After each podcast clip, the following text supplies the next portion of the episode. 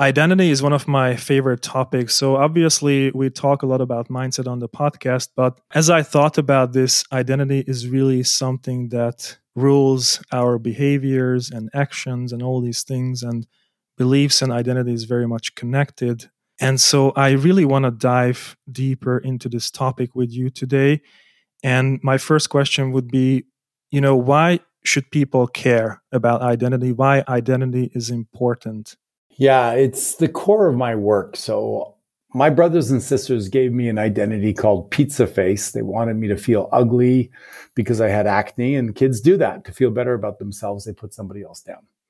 The problem with that is I repeated that for the next 15 years to myself. Every time I looked in the mirror, I saw an ugly identity.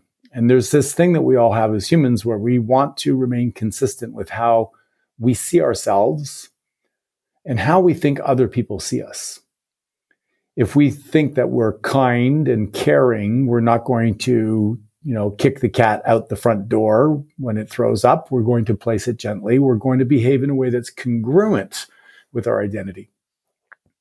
But most of the identities we have are not constructed consciously. They're done haphazardly by very poor programmers. Our parents, our teachers, our broke uncle tell us we'll never amount to much. Your pizza face, you're ugly, stupid, short, too tall, not lovable.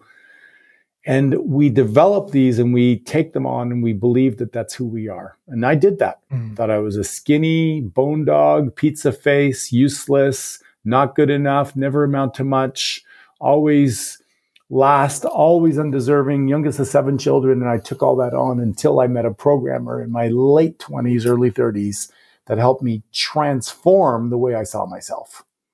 And in my first book that I wrote in 2006 called The Power of Your Identity, I walk people through the process of doing that. It's a simple five step process, but it, you know, it looks a little bit like writing down the best parts that you see of yourself and the worst parts, and then upgrading the worst parts. So I went from pizza face to ruggedly handsome. I went from working hard to working smart. I went from dyslexic and can't spell to author. Notice I didn't go to best writing author because I didn't feel congruently like a best writing author, mm. but I did allow myself to become a best selling author. Distinction, but it made a difference in how I felt about it. And that's the process I teach is that the label that life for somebody or you repeated that was suggested to you doesn't need to be your label forever. You can switch it, upgrade it, change it if you have a work ethic and a level of curiosity. That's amazing. Uh, thank you so much for sharing. I, you know, I'm a huge believer of this concept that uh, so identity rules. I think I mentioned that your behaviors and all these things.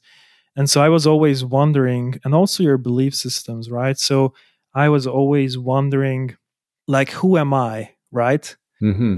What defines who am I? Because we talk about how to re- redefine your identity.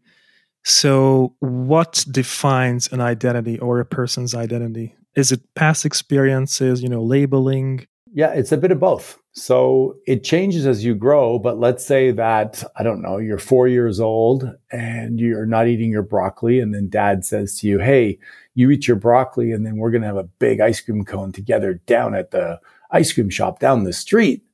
And you're thinking, hmm, that's great. And you eat your broccoli and the dad says, Oh, you're such a good boy. You eat your broccoli. Now let's go get an ice cream you eat the ice cream, it's fantastic. And your brain starts to look for ways to behave that are going to be pleasurable. And it goes, well, when you eat your broccoli, first of all, dad's happy and you want dad to be happy. And second of all, you get this really good blob of sugar, which really tastes good. And so being a good boy is worth it on this planet. So next time you're not tying your shoes and your sister and you are trying to rush out to school and your dad's like, hurry up, hurry up, hurry up be a good boy and tie your shoes now and listen to daddy, you go, huh? And your unconscious mind goes, remember, good boys get rewarded. We want to be a good boy. And maybe for the rest of your life, you be a good boy. But that means mm-hmm. that you don't have proper boundaries around being abused by other people and you get taken advantage of and people push you around. Mm-hmm. So it's really about looking at where the label came from, why you you embraced it, and then start mm-hmm. to search for new evidence.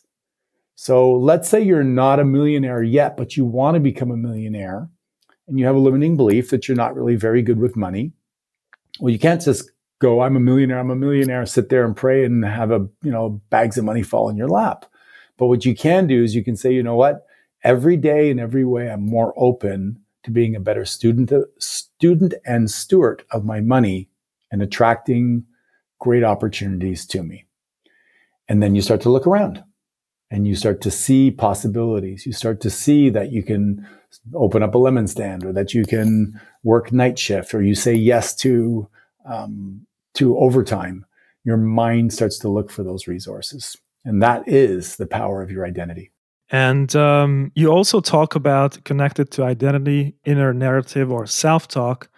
And, you know, is it something that reinforces the identity? So, let's say I, you know, had this uh, friend who told me this, and I'm and I keep repeating this statement in my mind, and this becomes my identity. So, what are some of the ways you know we can start to redefine this identity or inner narrative? How can people you know just start working on that? Yeah so the interesting thing is that i ask people sometimes at a seminar how many of you have a voice in your head? And they raise their hand. I go how many of you have more than one voice? And they're like raise their hand. And it's that conversation we have in our mind that is the one thing that we can choose. So imagine you're the director writer um, editor, producer of a movie. And that's ultimately your life is you look out and you go, you know, how, how do I want my life to go? Do I want it to be a drama, a horror, a comedy? And then it's up to you to write the script. If your script includes lots of swear words and and rapping and and pants half down your ass, and if that's the vision you have for your life, well, that's probably going to be the narrative that goes with it. Or mm. you can have a narrative of, you know, saying things like, I feel really blessed. I'm excited about my life. I feel really grateful, even though we're going through these difficult times, that I have an opportunity to step up and be strong and take care of my body and be around people I love. Like you can change the script. And the inner narrative is just a piece that goes with that. And again, it's just about doing it consciously.